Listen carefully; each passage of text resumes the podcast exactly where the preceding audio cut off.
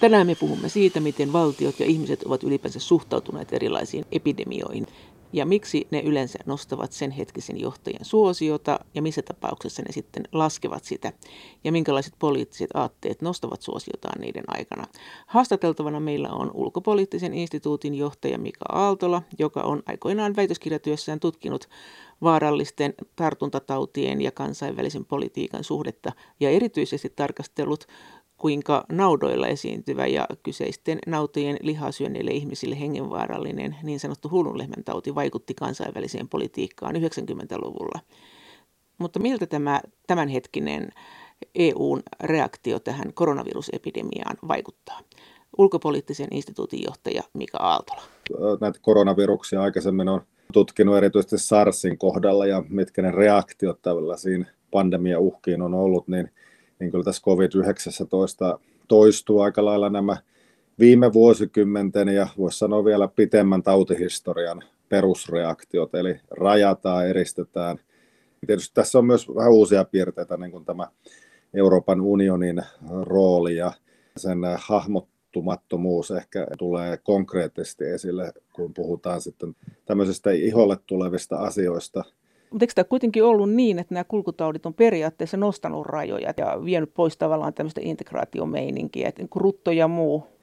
Se on juuri näin. Siis jos Euroopan unionin keskeistä sisältö on esimerkiksi tämä poikkirajallinen liike, niin se on tavallaan antiteesi sille, että miten taudit nähdään ja ymmärretään ja miten niihin reagoidaan. Eli nimenomaan korostetaan poliittisia rajoja ja valtioraja on tämmöinen ehkä perinteisin, se on helppo ottaa käyttöön, koska sillä on niin kuin merkityssisältöä ihmisten mielissä ja, ja totta kai valtion rajaan liittyy siis moni satavuotinen historia, jossa, jossa nimenomaan kulkutaudit on ollut tärkeässä roolissa. Ruton ajan Eurooppa oli tämmöinen paikka, jossa valtio käsite, valtio käytäntö syntyi ja nimenomaan rajat tuottivat ihmiselle mielikuvaa siis siitä, että asiat voidaan pitää ulkopuolella, erityisesti haitalliset asiat, kuten viholliset, mutta myös tartunnan aiheuttajat.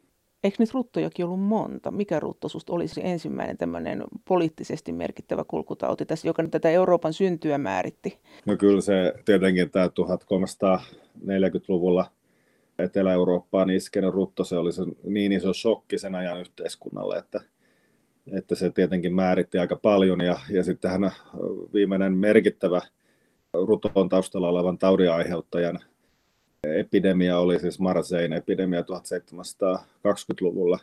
Ja tämä, tavallaan tämä 1300-luvulta 1700-luvulla oli myös valtion vakiintumisen aikaa, eli tavallaan tultiin sitten rajattomasta keskiajasta modernin valtiojärjestelmään, ja se oli myös ruton taltuttamisen historiaa, ja tätä kautta valtiorajojen yksi keskeinen merkitys liittyy terveyteen, paikallinen, kansallinen, valtiollinen nähdään niin kuin jotenkin hyveellisenä myös siitä näkökulmasta, että se kykenee pitämään tauteja loitolla. Ja, ja tietenkin sitten taudit, kun ne pääsee sisään, ne haastaa nimenomaan tätä perusoikeutusta, joka liittyy siihen, että pidetään ulkopuolella se kaikki ikävä, niin kuin Hobbes aikoinaan sanoi, sanoi että valtion ulkopuolella elämä on lyhyttä ikävää ja, ja kurjaa. Ja jos tämä voidaan pitää ulkopuolella, niin sitten valtio saa oikeutusta. Jos se ei pysty pitämään sitä, niin se ei saa oikeutusta. No näetkö nyt, että mikä on se merkittävä raja? Nythän meillä on tässä, tässä hetkessä tämä tilanne, että tämä Uusmaa on rajattu muusta Suomesta, sitten valtiot on sulkenut rajansa, sitten EU on sulkenut rajansa ulospäin. Että mikä raja näistä on nyt se, joka todennäköisesti tulee olemaan se, joka tätä kehitystä vie eteenpäin tulevaisuudessa? No siis viruksellahan ei ole siis poliittista viestiä, mutta, mutta se tulkitaan aina ajassa. Ja, ja tietenkin siis tämä raja, rajaamisen tärkeys on tässä niin kuin ihan, ihan lääketieteellisesti ää, tapa ää, taltuttaa tautia, ja, mutta sillä on siis vahva kulttuurihistoriakin. Ja kyllä tämä rajat, ja nyt jos ne toimii nämä rajat tässä taltuttamisessa, niin ne tulee saamaan niin kuin lisänostetta ja tällä sitten on merkitystä Euroopan unionin näkökulmasta. Eli esimerkiksi jos ajatellaan Schengen-aluetta, niin, niin ihmisten suhde vapaaseen liikkuvuuteen saattaa olla tulevaisuudessa toinen kuin se oli aikaisemmin. Aikaisemminhan nähtiin tämä vapaa liikkuvuus arvona, ja tulevaisuudessa varmaan se on asia, joka on mahdollista, että vapaasti liikutaan, mutta sekin täytyy olla turvattua. Mutta onko se uhka, onko tämä Schengenin alueen tilanne nyt se, että se saattaa nyt niin kuin loppua tähän?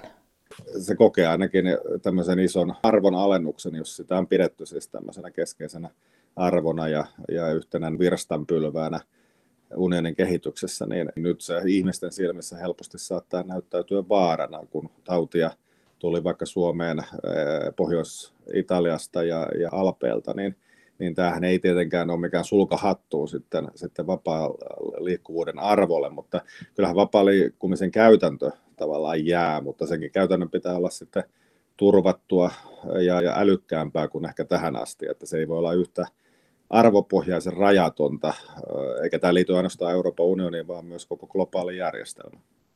No sä oot puhunut myös siitä, että tämä on tämmöinen vahvojen johtajien aika, tämmöinen kulkutautiepidemia-aika. Silloin tarvitaan vahvaa johtajuutta. Saako tämän hetken johtajat nyt ympäri maailman ja ympäri Euroopan tavallaan ansiotonta arvonnousua tästä vai onko tämä myös tämmöinen, että, että johtajien asema heikkenee?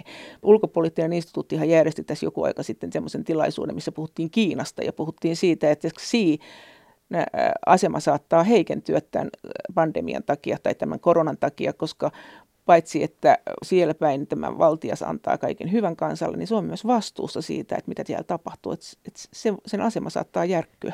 Kyllä, se, se kaikki on kiinni siis tämän epidemian kestosta, että, että periaatteessa tämmöisenä äh, kriisin hetkellä niin kansaa ryhmittyy johtonsa taakse, eli, eli kysyntää johtamiselle on, on valtavasti ja, ja tarjonnan ei tarvitse olla kummoinen, niin, niin ihmiset niin kuin hyväksyy toimenpiteet. Eli, eli tämä näkyy tällä hetkellä Yhdysvalloissa. Trumpin toimien kansansuosio on aika korkea ja korkeampi kuin hänen, hänen yleisempi kannatuksensa.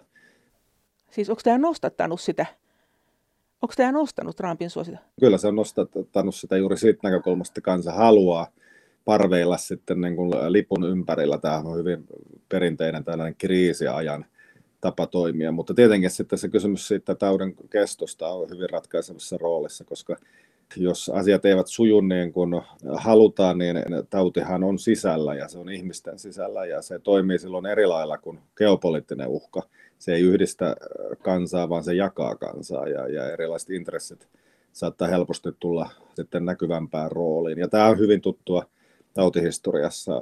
Tukudides, joka oli yksi keskeisiä kansainvälisten suhteiden oppiisia, niin hän kirjoitti pitkät pätkät myös Ateenan rutosta, joka tapahtui Peloponilaissotien aikana, ja hän kuvaa juuri sitä, että kuinka tauti erottaa ihmisryhmien intressejä ja jopa tekee intresseistä hyvin yksilötasoisia, ja, ja se tietenkin repii sitten politiikkaa vähän rikki ja aiheuttaa, aiheuttaa niin kuin helposti ristiriitoja miten se näkyy Suomessa ja Euroopassa, että johtajat saa nostetta tästä? No se näkyy juuri siinä, että, että kun turvaudutaan tällaisiin poikkeustiloihin, poikkeusajan lainsäädäntöön, tehdään rajojen sulkemisia. Nämähän on siis räväkkiä, suuria historiallisia toimenpiteitä ja, ja usein tällaisissa tilanteissa sitten niiden käsitetään osoittavan vahvaa johtajuutta ja, ja ihmiset sitten pitävät siitä. Tehdään jotain, niin kuin, joka on yhtä vahvaa kuin tauti itse tavallaan, haetaan vastalääkettä ja politiikassa tämä tietenkin on miltei välttämättömyys, eli poliitikolla ei ole varaa olla tekemättä mitään taudin olosuhteissa.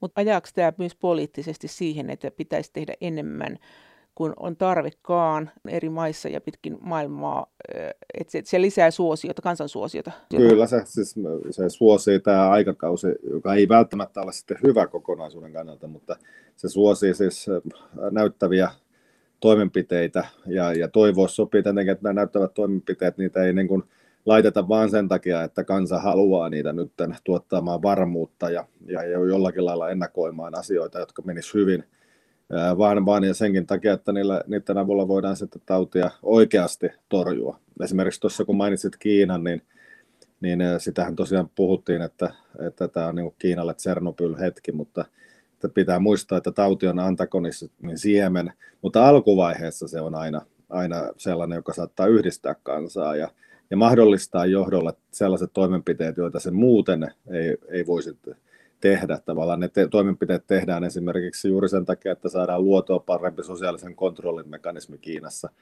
eikä niinkään välttämättä sen takia, että niiden avulla kukistetaan tauti.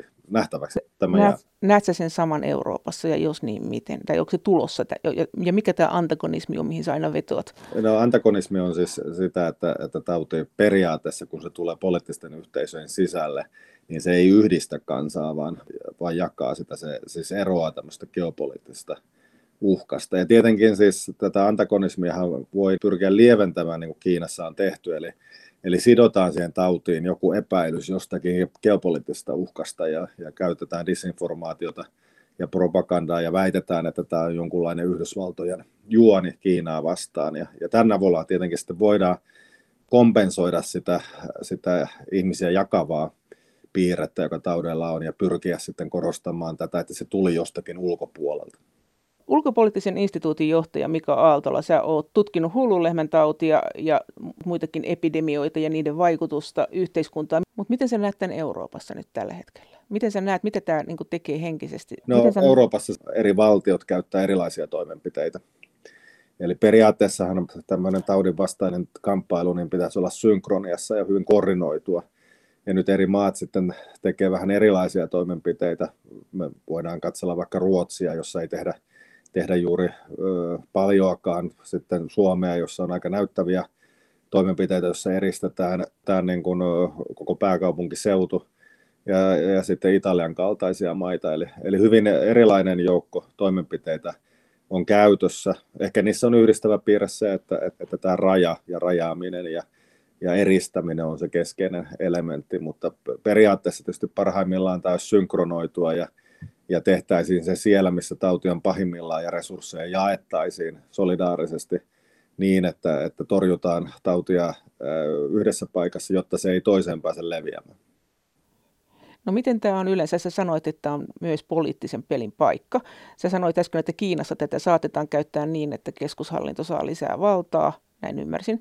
Ja sä oot kirjoittanutkin tästä, että tämä on ihan perusrakenteisiin kuuluva. Näet sä, että se on jo tapahtumassa Euroopassa EU-alueella vai onko tämä vasta nyt jäsentymässä tämä tilanne? näet sä jotain merkkejä jostakin, että miten tämä poliittisesti rupeaa valtasuhteisiin vaikuttaa? Ehkä sitä epäilykset, mitkä on kohdistunut Unkari, on hyvä esimerkki tästä, että tavallaan tauti voidaan nähdä myös tekosyynä, eli taudin varjolla tehdään toimenpiteitä, jotka on, on poliittisia. Unkarissahan tämä poikkeustila lainsäädäntö, jolla ei olisi päätepistettä, niin on epäilty, että se tavallaan jatkumaa sille Unkarin poliittiselle kehitykselle.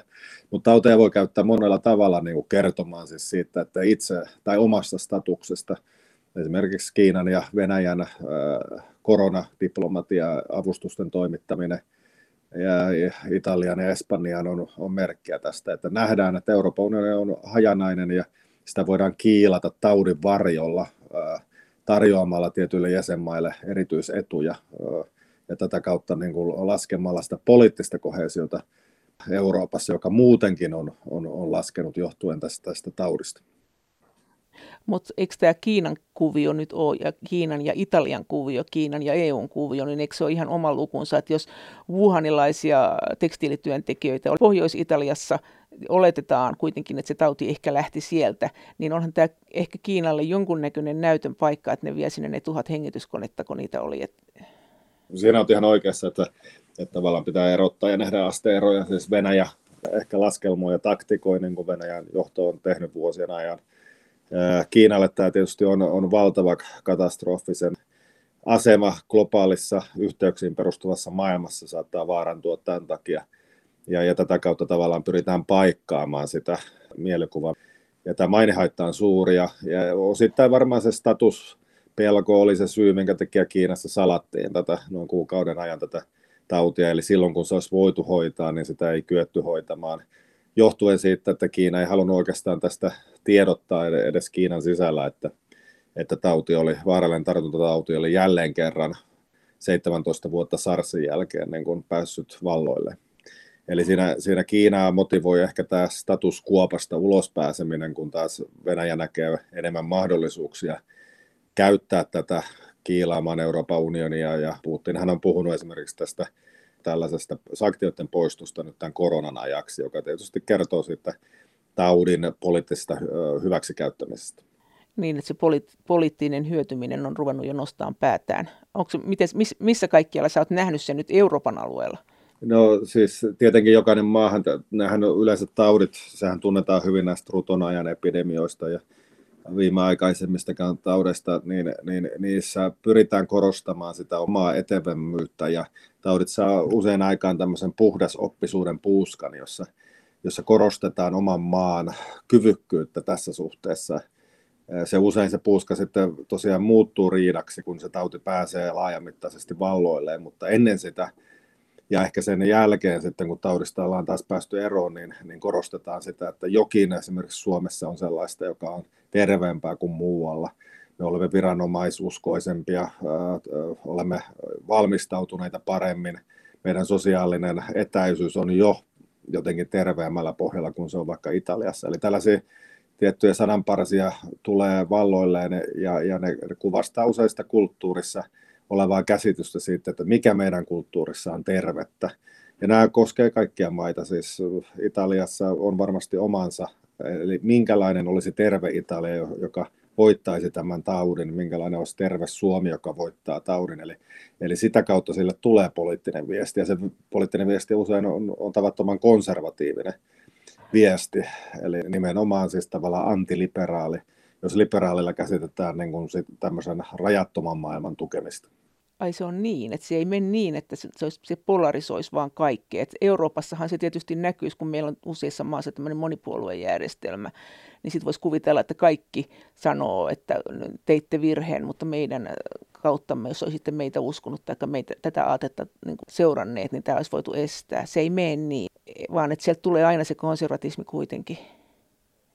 No siis no usein se niin tämä puhdasoppisuus on paluuta juurille paluuta johonkin sellaiseen terveempään aikaan. Ja, ja tietenkin sen sisältö sitten aina riippuu siitä, että, että mikä maailman aika on. Ja ehkä se nyt tulee just tämä COVID-19 sellaiseen tilanteeseen, jossa jo muutenkin on kansallisvaltioiden merkitys korostunut.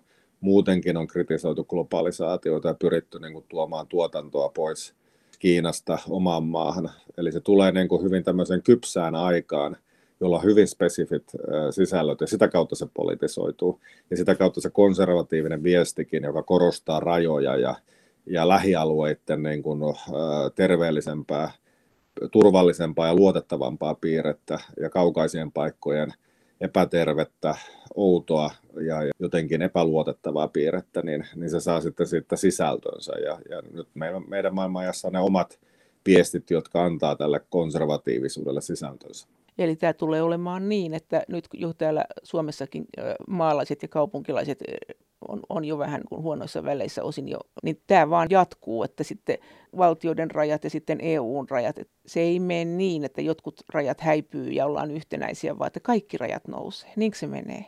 Juuri näin, että se, siinä, siinä just tämä antagonismin siemen, että siis mikä tahansa – erottelu on helpompaa ja mikä tahansa kärjestyminen on helpompaa taudiolosuhteissa ja, ja sitä kautta turvan hakeminen niistä välittömistä identiteettiryhmistä niin, niin on, on hyvin luonteenomaista.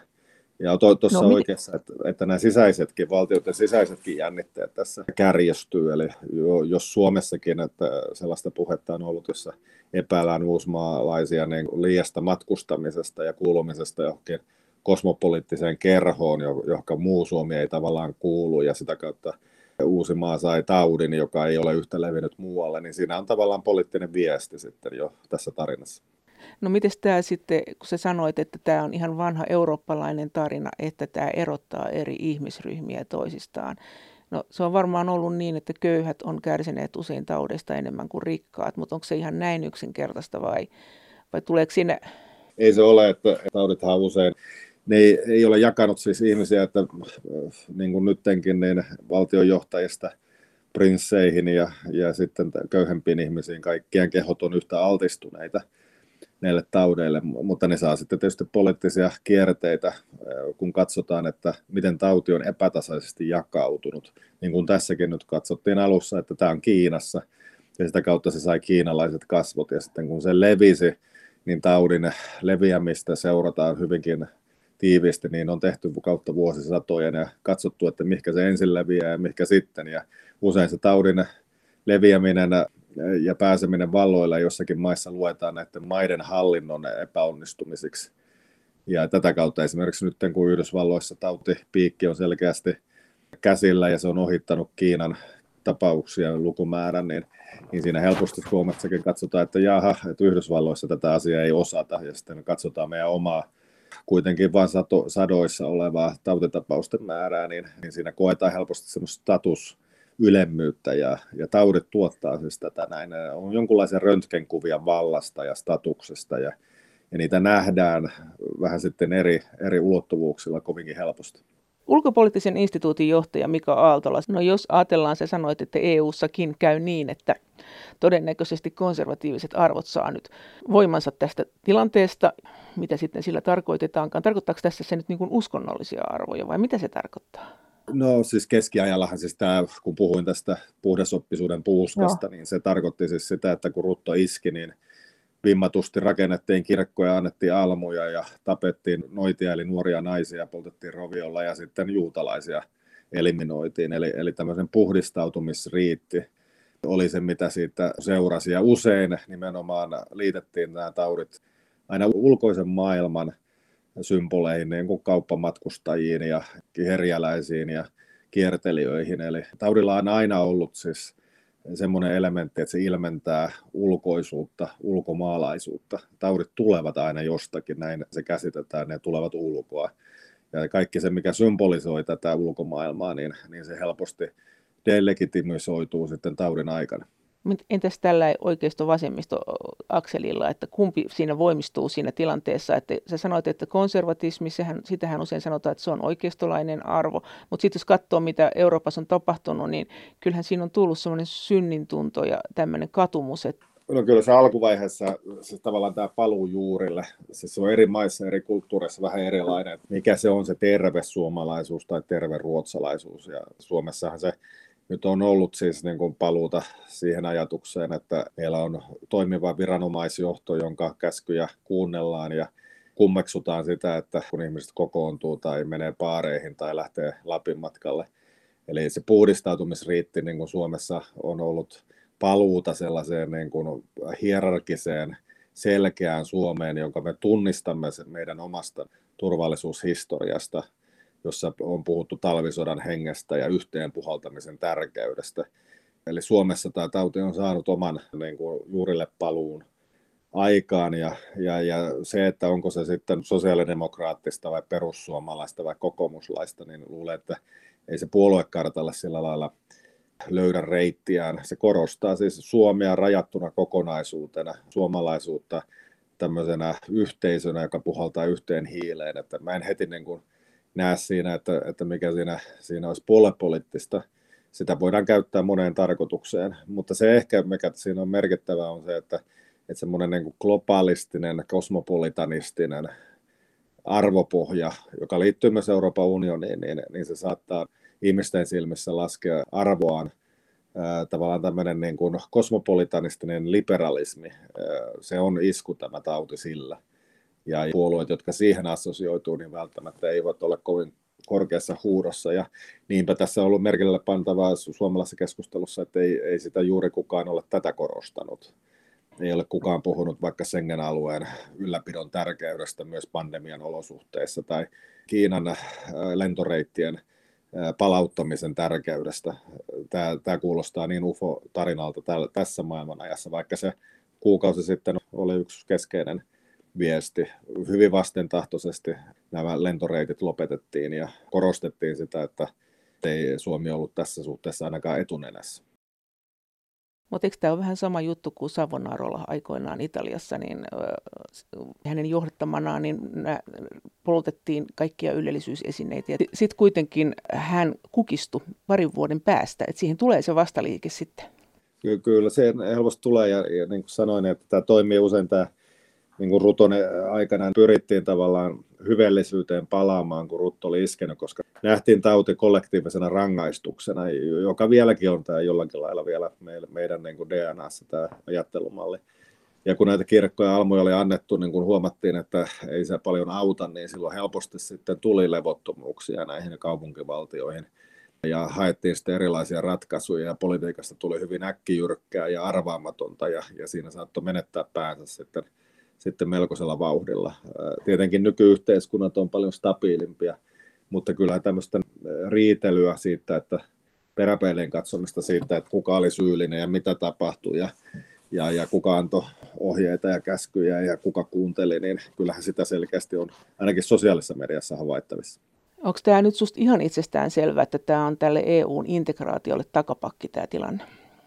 No siis tietyssä mielessä, jos sitä haluaisi olla vähän niin kuin etukenoinen ja tehdä siis, siis aloitteita asioiden turvaamiseksi, niin kuin tuossa alussa sanoin, niin mitä tämä tulee tuottamaan todennäköisesti on tämmöistä halua päästä turvatumpaan globalisaatioon, turvatumpiin yhteyksiin, älykkäämpiin yhteyksiin, jos Euroopan unioni pystyy siis tuottamaan tätä, pystyy tuottamaan vision siis siitä, että miten esimerkiksi vapaa liikkuvuus olisi turvattavissa niin, että se olisi myös ihmisten terveyden kannalta mielekästä, kun niillä on juuri pandemiakokemukset mielessä, niin, niin sitten kyllä. Ja tämä sama pätee sitten vaikka WHO, joka on globaali turvallisuusviranomainen, että kun se vähän tärveli kasvojaan tässä, tässä epäonnistuessaan COVID-19 kurissa pitämisessä, niin jos se pystyisi luomaan selkeät pelisäännöt, että kuinka tästä eteenpäin rajatummin, turvatummin, älykkäämmin päästään, niin, niin se olisi se keskeinen viesti mille tahansa tämmöiselle ylikansalliselle toimijalle. Mutta siis protektionismi aate todennäköisesti voi hyvin nyt jatkossa, ainakin jonkun aikaa vai tämmöinen ra- omien rajojen suojaaminen? Kyllä näissä taudeissa niissähän on sitä, että niitä on hyväksi käytetty COVID-19 tietysti on pandemia, vakava pandemia, mutta tämmöisiä niin kuin lievempiä asioita, niitähän on käytetty aina poliittisen tarkoitusperiin, eli on pystytty just kauppapolitiikkaa oikeuttamaan sillä, että kun on ollut joku tautiepäily jossakin, niin saman tien kielletään vaikka lihatuotteiden tuonti sieltä ja samalla tuetaan sitten omia markkinoita. Eli, eli taudit helposti on tekosyitä. Niiden avulla tehdään asioita, mitkä muuten olisi mahdottomia. Yksi mielenkiintoinen tämmöinen tekosyy oli, oli esimerkiksi Kuupan ohjuskriisin aikana, kun, kun Yhdysvallat laittoi Kuupaa saartoon, niin juridisesti käytettiin karanteeni käsitettä, siis laitettiin Kuupa karanteeniin. Ja tätä kautta voitiin oikeuttaa esimerkiksi kansainvälispoliittisesti näitä toimenpiteitä, mitä sitten silloin tehtiin. Eli tauti on tarjonnut työkalupakin ihan valtapoliittisille pyrkimyksille, talous- ja teollisuuspoliittisille pyrkimyksille, ja luulen, että tätäkin tullaan näkemään, vaikka toivoisi tietenkin, että COVID-19 on tämmöinen globaali yhdistävä tekijä, joka ehkä parhaimmillaan voi tuottaa turvatumman, järkevämmän ja harkitumman globalisaation kuin mitä aikaisemmin oli. Miten sä sitten näet nämä EUn arvot? Luuletko, että nämä menee uusiksi? Tämähän on kuitenkin nythän ne on koiteltu, tai niitä koitellaan, ja, ja siis ei, tässä tämmöistä kauheata solidaarisuutta ei ole vielä nyt näkynyt, ihan vähän on kyllä näkynyt, mutta aika vähän tätä, että tuettaisiin toisi, toisiamme tässä, tässä sairaustilanteessa, ja nyt seuraavaksi tulee tämä taloudellinen tuki, toista, joka on jo aiheuttanut riitaa. No siis yhtäältähän tuossa tietysti voisi inhoreaalisesti sanoa, että niin Maslovin tarvehierarkiasta kyllä se oma henki on sen verran tärkeämpi arvo kuin mikä tahansa derivoitu muu, muu arvo. Että on vaikea argumentoida sen puolesta, että esimerkiksi vapaa liikkuvuus jotenkin olisi niin tärkeää, että sen ylläpitäminen voidaan maksaa sitten ihmishengissä.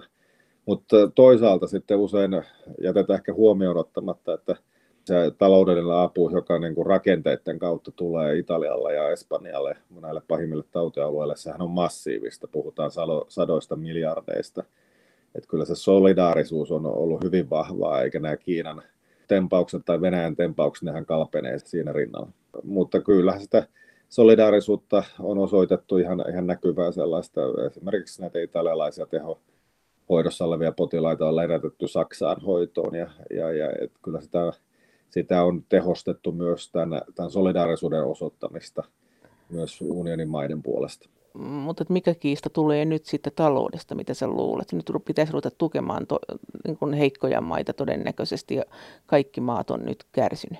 No siis, tämähän on se, ja, ja tietenkin tässä kun taudivassa toimenpiteitä tehdään, niin, niin pitää muistaa se, että sieltä tullaan jonain päivänä kuitenkin pois ja kannata luoda siis sellaisia rakenteita, jotka on kestämättömiä sitten covidin jälkeen ja Etelä-Euroopan maiden halu saada äh, jo pitkään vaadittuja e-, etuisuuksia euroryhmän sisällä. Nyt sitä ajetaan covidin kautta ja ehkä se on merkki kanssa tästä, miten, miten niin kuin moneen käyttöön tämä pandemia käy ja sitä voidaan ottaa sitten lyömäaseeksi sitä, sitä, että hei auttakaa meitä kun ole, kärsimme pandemiasta. Se, se on hyvin akuutti hätä, mutta tietenkään ei ratkaisuja kannata tehdä, jotka on kestämättömiä. Luuletko että tämä tulee jakamaan EU-maita siis siten, että tämä maaseudun ja kaupungin välinen tämä tämmöinen ristiriita tai tämmöinen toisinaan tämä epäsopu, niin tämä syvenee.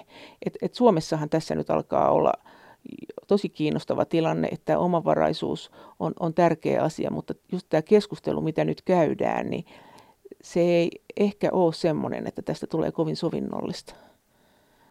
No se, se on totta, niin kuin sanoit, että mitä pitempään tämä kestää, niin sitä enemmän niitä jakavia kysymyksiä sinne tulee. Että tässä alkuvaiheen shokissa niin epätietoisuus saa aikaan sitä, että tehdään isoja ratkaisuja – ja sitten muutama viikko myöhemmin ruvetaan miettimään, että mitä ne ratkaisut nyt tarkoitti oman intressiryhmän kannalta.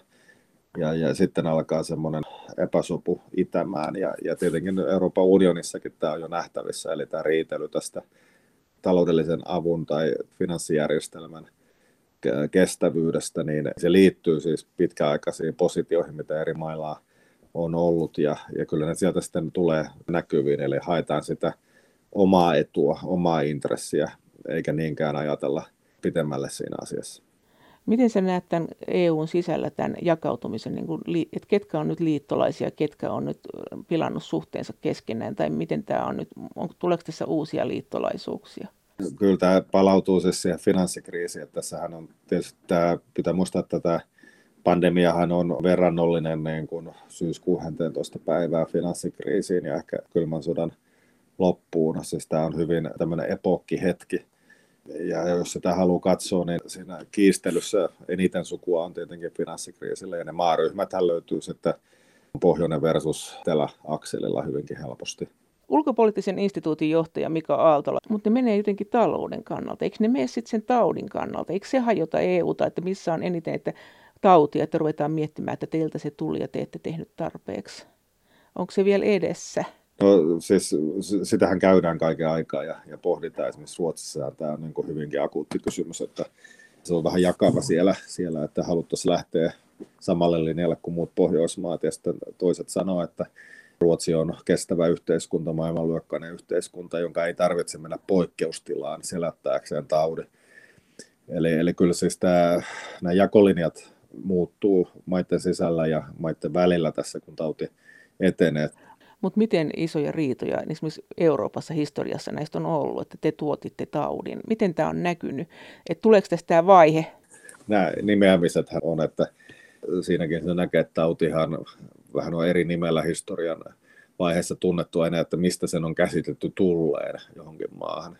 Tietysti Espanjan tauti tästä nyt on mielenkiintoisin esimerkki. Tautihan ei tullut Espanjasta 1918, vaan jostakin muualta, mutta koska Espanjassa oli suhteellisen vapaa lehdistö, niin sillä raportoitiin asiasta enemmän kuin muualla. Ja tätä kautta tämä Espanjan puhe taudista sai aikaan sen, että se nimettiin Espanjan taudiksi. Mutta tautien nimeämispolitiikassa usein näkyy se, että, että tavallaan se geopoliittinen uhka nyt vaikka Trumpin halussa korostaa tätä kiinalaisena tautina niin, tai wuhanilaisena viruksena, niin näkyy se, että maiden väliset geopoliittiset suhteet on jännitteisiä. Eli, eli sanotetaan tauti geopolitiikan kielellä, ja useissa maassa tämä helposti nähdään myös näin, että Italiassa on jotain kummallista, koska se tuottaa taloudellisia ja tauteihin liittyviä kriisejä, tai siellä ei osata hoitaa asioita. Eli nämä vanhat stereotyyppiset ajattelumallit, niin niiden kautta tauti saa niin kuin poliittista sisältöä. Se, se liitetään etnisyyteen, rotuun, ulkopuolisuuteen, geopoliittisiin uhkiin hyvinkin helposti. No oletko sitten nähnyt, kun Euroopassa on puhuttu, että pitää luottaa tieteeseen, ilmeisesti muuallakin Suome, kuin Suomessa, että näin edetään, niin miten sä sitten näet tämän tilanteen, että kuinka paljon tämä tilanne on tieteellinen ja kuinka paljon poliittinen ja kuinka paljon taloudellinen. Että mistä, mistä tätä pitäisi ruveta niin kuin aukomaan ja kenen pitäisi kantaa vastuunsa? Että näetkö tässä jotakin hajaannusta nyt?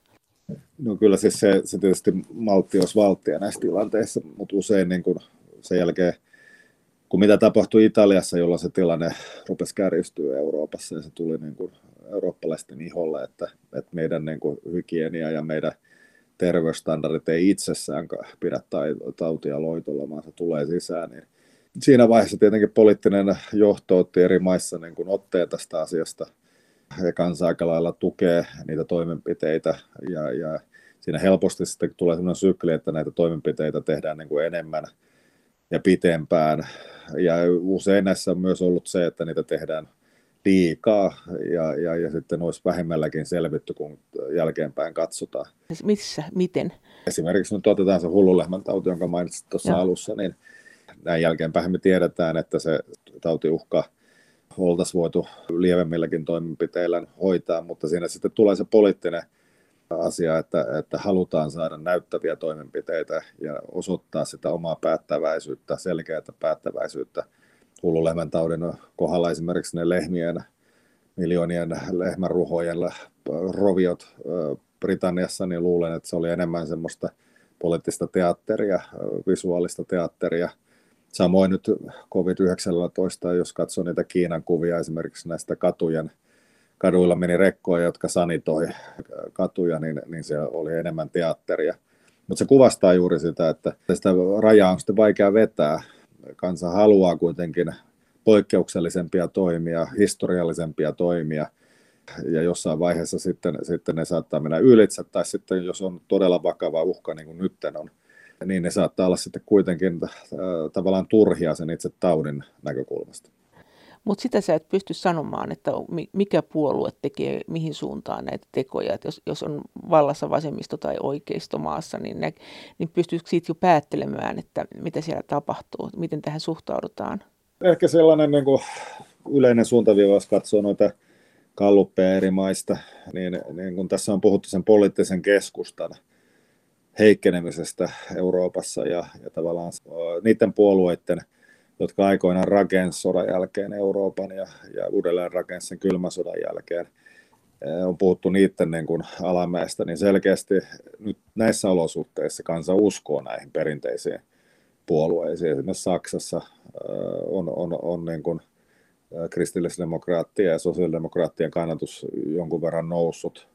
Eli se on tullut, satanut vähän niin kuin perinteisten puolueisiin, puolueiden laariin, kun tuossa puhuin siitä paluusta konservatiivisempaan visioon omasta maasta, koska se on turvallisempi, niin se turva saattaa löytyä näistä perinteisistä puolueista. Mutta samaan aikaan sitten on tietenkin uusia puolueita, jotka odottaa sitä tilaisuutta, että, että tavallaan tässä tilanne etenee ja asioita ei saatukaan aikaan, eli tämä perinteinen puoluekenttä ei kyennyt jälleen kerran tuottamaan ratkaisuja.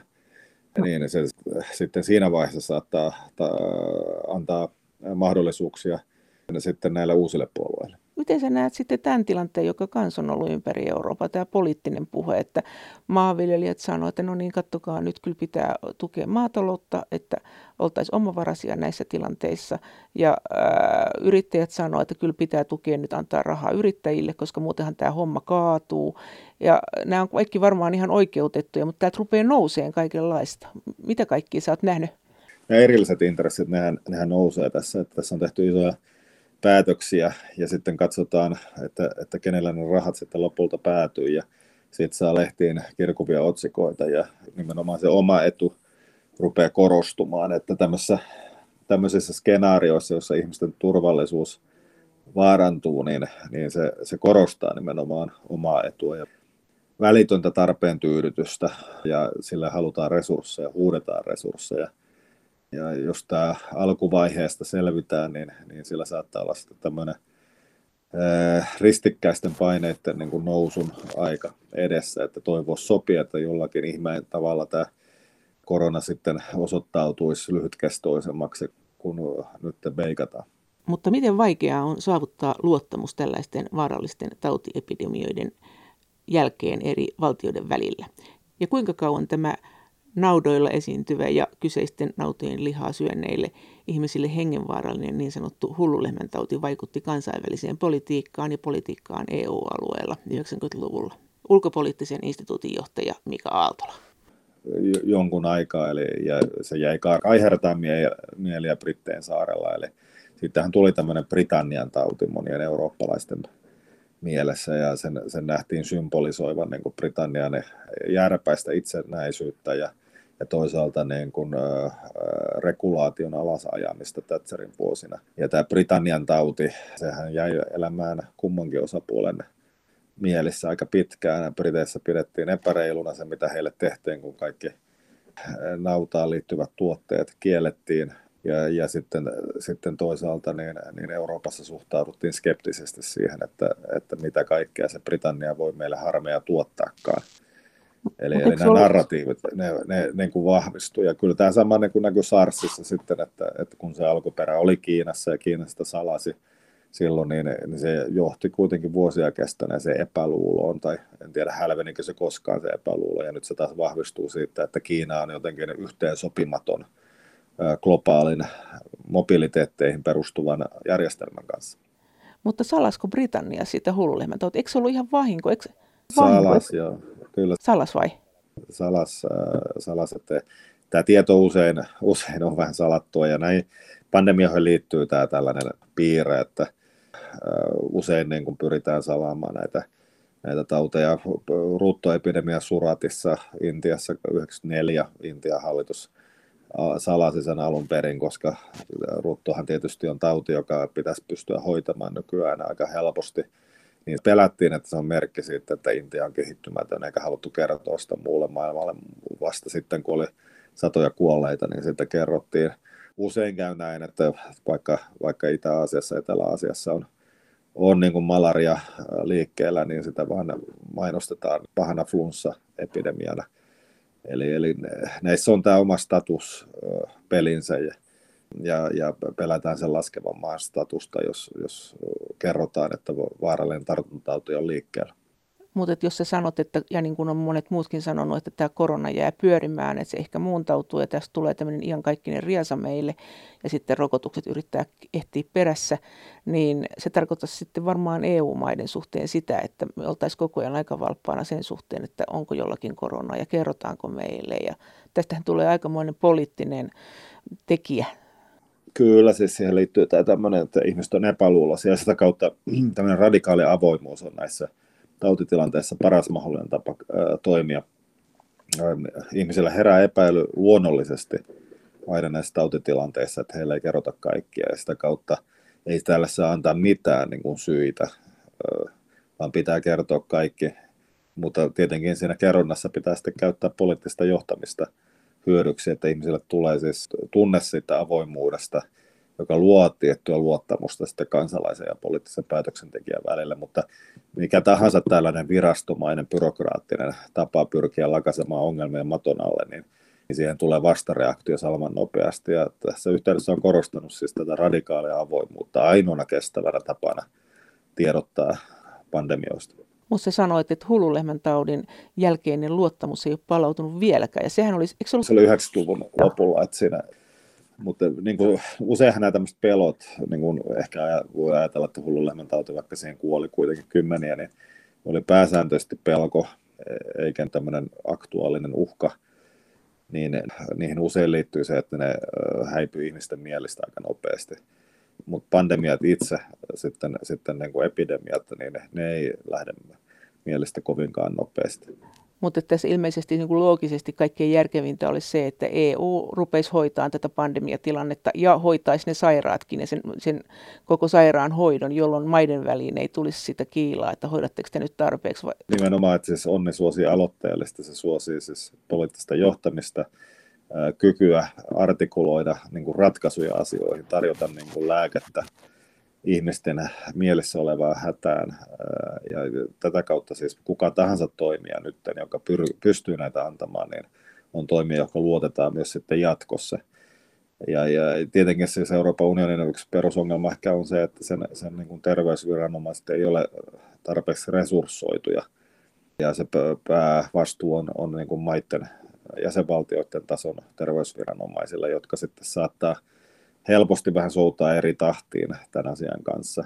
Ja, ja sielläkin sitten kuka siellä niin kuin pääsee niskan päälle on se, jonka alueella sitä tautia vakavassa muodossaan ei ole paljon ja jossa ei äh, tapahdu laajamittaisia kuolemantapauksia. Esimerkiksi Saksa nyt ehkä tähän mennessä vielä on suhteellisen menestyksellä selvinnyt tästä, eli, eli vaikka sairastuneita on, niin kuolleita on sitten suhteessa sairastuneisiin suhkot vähän, ja tästä saa sitten niin kuin omalla laillaan kredittiä sitten tulevaisuudessa.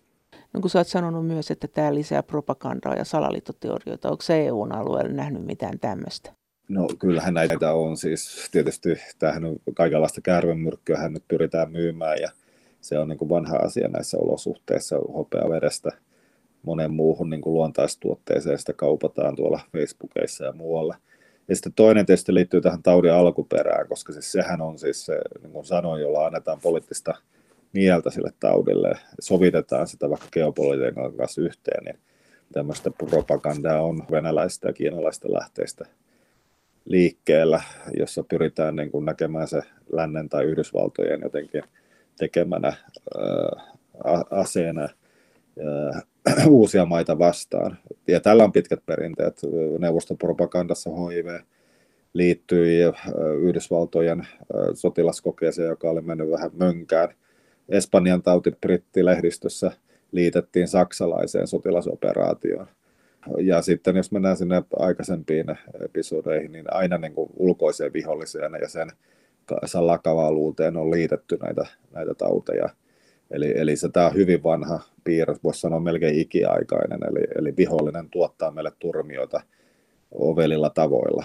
Ja jos tätä tukee disinformaatiolla, niin sitten saattaa jäädä elämään tällaisia harhaluuloja asiasta. No, sä oot sanonut myös, että tämä pelko ja paniikki on tämä yksi juttu, joka niin tapahtuu tässä tilanteessa helposti.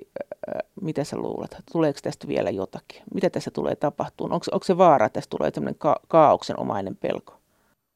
No siis se, se yleensä näissä, näissä niin kuin pandemia-peloissa ja episodeissa, joista on kuitenkin selvitty suhteellisen vähällä, niin se mielenkiinnon piikki ja pelon ja kauhun piikki on ollut suhteellisen niin kuin raju, mutta sitten on sitten palauduttu uuteen normaaliin hyvinkin nopeasti. Mutta tässä nyt on siis taudin aiheuttaja, joka ei poistu keskuudestamme hetkessä, jos ei keksitä niin kuin lääkehoitoa. Tuo rokotehoitohan on, on kuitenkin vuoden, vuoden tai muutamankin vuoden takana niin, niin voisi olettaa, että sieltä ei niin kuin laskeuduta nopeasti. Ja tässä on uusia tällaisia visuaalisesti räväkkiä mieleenpainuvia hetkiä tulossa. Tietysti se pelko on, että se leviää laajamittaisesti sitten maihin, jossa sitä vielä ei ole. Mutta mitä maata sä pelkäät EU-ssa eniten, että mihin, mihin se leviää ja missä se kaos alkaa? No nämä köyhät maat varmaan vai? Tämähän oli siis niin kuin globaali lentomatkustamiseen tämä leviäminen liittyi ja se levisi ensimmäisenä sitten lentämisen silkkiteitä pitkin teollistuneille alueille Pohjois-Italiassa, mutta se levisi myös maihin niin kuin Iraniin, jossa on jo ennen, entuudestaan jännitteitä ja, ja, ja tämä saattaa tuottaa tämän kaltaisessa maassa eniten levottomuuksia. Ja itse pelkään pahoin, että siellä missä tautia ei vielä ole, kuten Afrikka, niin sinne se tauti ehtiessään niin kuin haperuttaa näitä yhteiskuntia, jossa ei ole terveydenhoitoa korkealla tasolla, niin se kuolleisuusluvut saattaa olla siellä yllättävän paljon korkeampia kuin ne on vaikka Saksassa. Mitä se pelko ja paniikki, mitä se sitten on, kun se on? Ja siis se liittyy sitten siihen, että kun ihmiset aktiivisesti pelkää jotain, niin ne saattaa käyttäytyä tavoilla, jotka niin kuin ei ole heille luonteenomaisia. Ja esimerkiksi tuossa Tukudideen kuvauksessa Ateenan rutosta, niin, niin korostuu juuri se, se välittömän tarpeen tyydytyksen. Juhlittiin viimeistä päivää, koska ajateltiin sen päivän ehkä olevan viimeinen. Ja Tukudides kuvaa, kuinka atenalaiset pelasivat uhkapelejä ja, ja joivat ja nauttivat elämästä ja kuolivat sitten juhliessaan. Ja tämä kuvaus on aika lailla samanlainen kuin esimerkiksi koleran leviäminen Pariisiin 1230-luvulla, jossa myös kaduilla tanssittiin. Asialla ei voitu mitään, niin, niin juhlittiin ja samalla se tauti levisi ja ihmiset tanssiessaan kuolivat ja sitten jäi jopa tanssiin perinteitä tästä 1200-luvun Pariisin kolerasta. Siis siinä on tällaista holtittomuuteen, kurittomuuteen liittyviä asioita. Voisi hyvin kuvitella, että ihmisten kasvava pelko ja epätoivo ja tunne siitä, että asiat eivät ole hyvin ja terveys saattaa olla uhattuna johtaa esimerkiksi rikollistilastojen nousu. Oletko sitä mieltä, että tämä, mitä nyt on paheksuttu, tämä juhliminen ja kapakoissa käyminen, niin tämä on tätä jo? En, en usko siis sitä vielä, että on, voisin olla kieltämistä, että eletään tavallaan nuorena ja terveenä, mutta voi olla myös samaan aikaan, että ne mediakuvat tästä juhlivasta ja, ja, ja Lappiin laskettelemaan menevästä kansasta on vähän ehkä ylimitotettu ja niissä itse asiassa tuotetaan sitä paheksunnan kohdetta. Tavallaan se on juuri sitä paluuta konservatiivisempaan yhteiskuntaan, jossa tällaisella Tirolissa laskettelevaan ja Milanossa muodista nautiskelevaan yhteiskuntaluokkaan liitetään paheellisia piirteitä, taudin levittämisen piirteitä. Ja se voi olla siis just sitä mielikuvapolitiikkaa, jossa suomalainen yhteiskunta tai ruotsalainen yhteiskunta hakeutuu puhtaampaan muotoonsa. Miten sä luulet, että tämä tulee vaikuttamaan tässä suhtautumiseen niin vanhusväestöön EU-ssa? Tämähän on kiinnostavaa, kun tässä on vuosia puhuttu, että kyllä on hankala ikäpyramidi ja on hankala huoltosuhde ja on liian vähän nuoria verrattuna vanhuksiin. Ja nyt sitten yhtäkkiä tämä keskustelu on kuitenkin sinänsä kaunista, että vanhukset on meidän aarteita, että ei, me tehdään mitä vaan, että ei, että, että varokaa vanhukset, että voitte kuolla. Eikö tämä aika jännä, että kuinka nopeasti tämä tapahtuu? Niin se, ja siinä niin kuin amerikkalainen keskustelu eroaa esimerkiksi, esimerkiksi sitten ehkä pohjoismaisesta, jossa, jossa selkeästi on ollut enemmän kovan yhteiskunnan piirteitä, jossa, jossa niin kuolema kuuluu elämään ja vanhuuteen ja vanhuksia toivotetaan, että he antaisivat uhrinsa sitten sen eteen, että amerikkalainen elämäntapa saa, saa niin kuin elää, elää eikä jouduta jäädyttämään Yhdysvaltoja. Siis sanotaanko siellä sillä lailla? Kyllä, Oikeasti?